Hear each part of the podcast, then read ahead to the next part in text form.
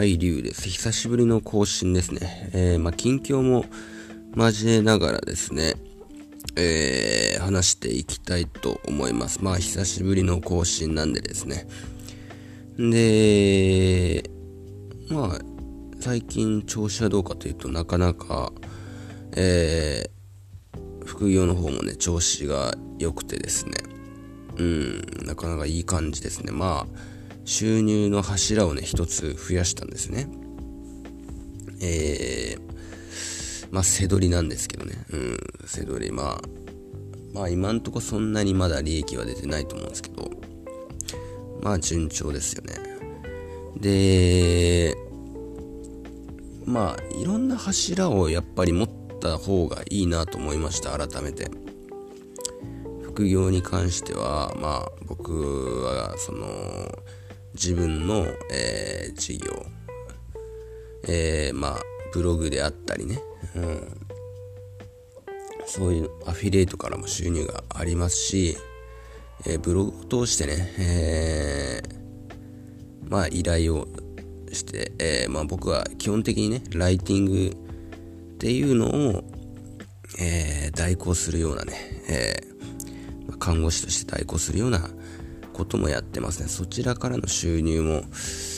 あったり、えー、他、Kindle 本ですね。うん、こちらでもよく紹介して、Kindle 本の収入であったりとか、まあ、いろんなことを、まあ、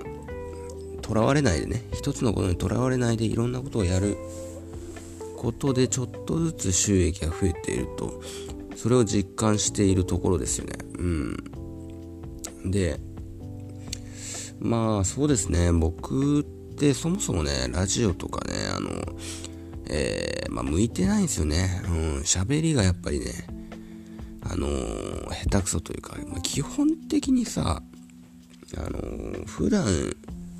よく喋る人の方がやっぱ話が当然うまいわけであって、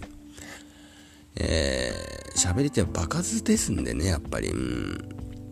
やっぱ人の話したことに対していろんなパターンで返せるっていうのは喋り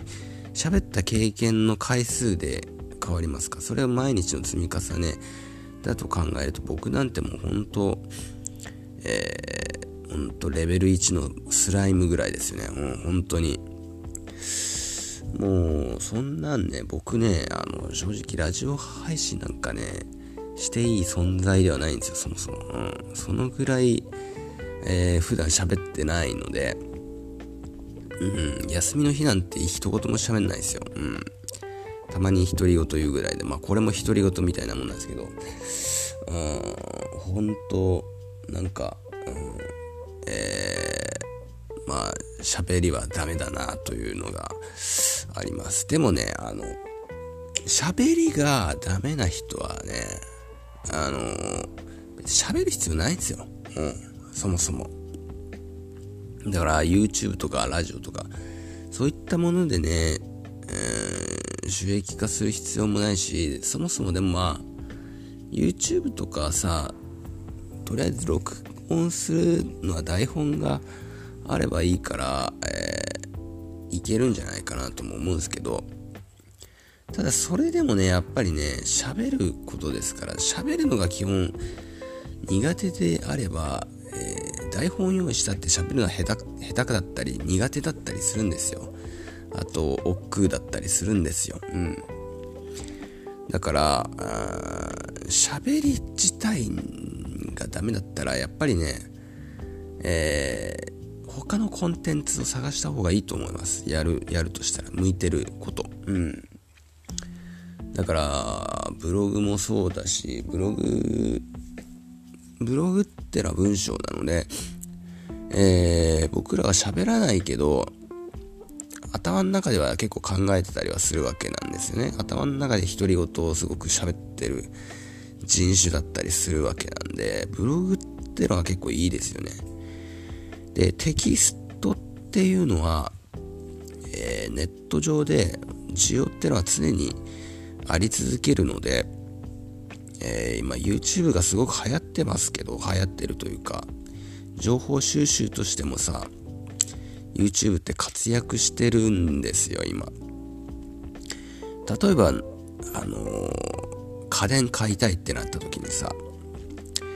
えー、ロボット掃除機が欲しいってなった時、何見るかっていうと、まあ、えー、まあ、価格 .com であったりとかね、Amazon であったりとか、まあ、いろんなものを見ると思うんですけど、まあ、そこのレビューとかも見るじゃないですか。でも、なんか明らかに嘘くさいレビューとかもあったりさ、業者が自分で書いたようなレビューの商品があったりするときに、じゃあどうやって調べるかっていうと、えー、YouTube とかで、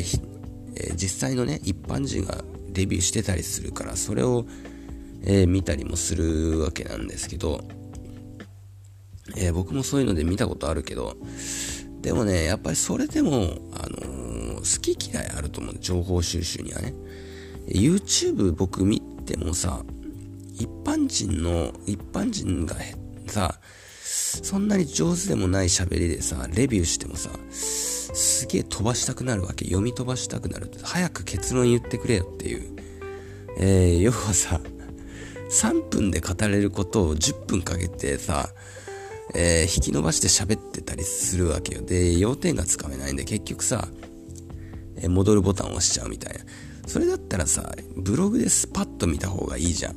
テキストを。うん。だから、えー、時間がない人とか、うん、さっさと情報収集したい人に YouTube って向かないんですよ。だから、結局ブログの方がいいよねってなるんで、うん、だから文字ってのはまあ、ずっと需要はあり続けるし、え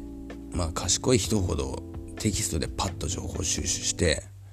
えー、終わらせるんですよね。うん。なんで、まあ常に何かを書き続ける、発信し続けるっていうのは、えー、大事ですよね。うん。で、何がまあ、記事もね、自分が書いた記事がどれがヒットするかって自分も予測できないし、誰にも予測できないんですよ。だから割とね、日常で頭の中で考えたりさ、どうでもいいことをさ、アウトプットしたらすげえアクセスが来たみたいな。それで、広告買ったら収入が得得ることができたみたいなね、うん、そういうことも全然あると思うので、やっぱりね、常に発信し続けること大事だなと思いました。で、例えばまあ、背取りとかにしてもさ、えー、まあ、副収入を得る上では結構スタンダードな副業になってると思うんですけど、まあ、そんなにね、儲かるかっていうのは全然儲かんない。大して儲かんないですけど、まあ、やんないよりは全然マシなわけじゃないですか。例えば月さ、3000、4000とかでもさ、利益がね、うん、純粋な利益がそんぐらいしかなくても、まあやんないよりはマシじゃんっていうことですね。で、要は喋りとかが下手な人はそういうさ、作業系の副業やればいいってだけなんですよね。うんえー、背取りなんて喋る必要なくて、ほとんど単純作業なんですよね。うん。もうほんと同じことの繰り返しの作業なんで、うん、えー、言葉はそんなに必要ないし、要はコツコツ地道にやれば、もうバカでも誰でも本当稼げるわけですよね。だから、それを考えると、えー、本当喋れ、喋り下手な人は、まあ、背取りっていうのは全然あり、ありだと思いますね。うん。ありというか、自分の能力をでも活かしたいわけじゃないですか。喋りは下手だけど、どうにかして、えー、自分の能力を活かしたいって思った時に、えー、コツコツ努力できる人であれば、そういったセドリーとかブログとか、えー、そういったものがね、え副業として、え向いてるんじゃないかと思いますね。えということでね、今日はまあ、喋りが下手な人はどういう副業をすべきかとまあ、そういった話でした。えー、じゃあね、また次の配信いつになるかわかんないですけど、また、えー、今日は終わりたいと思います。それでは。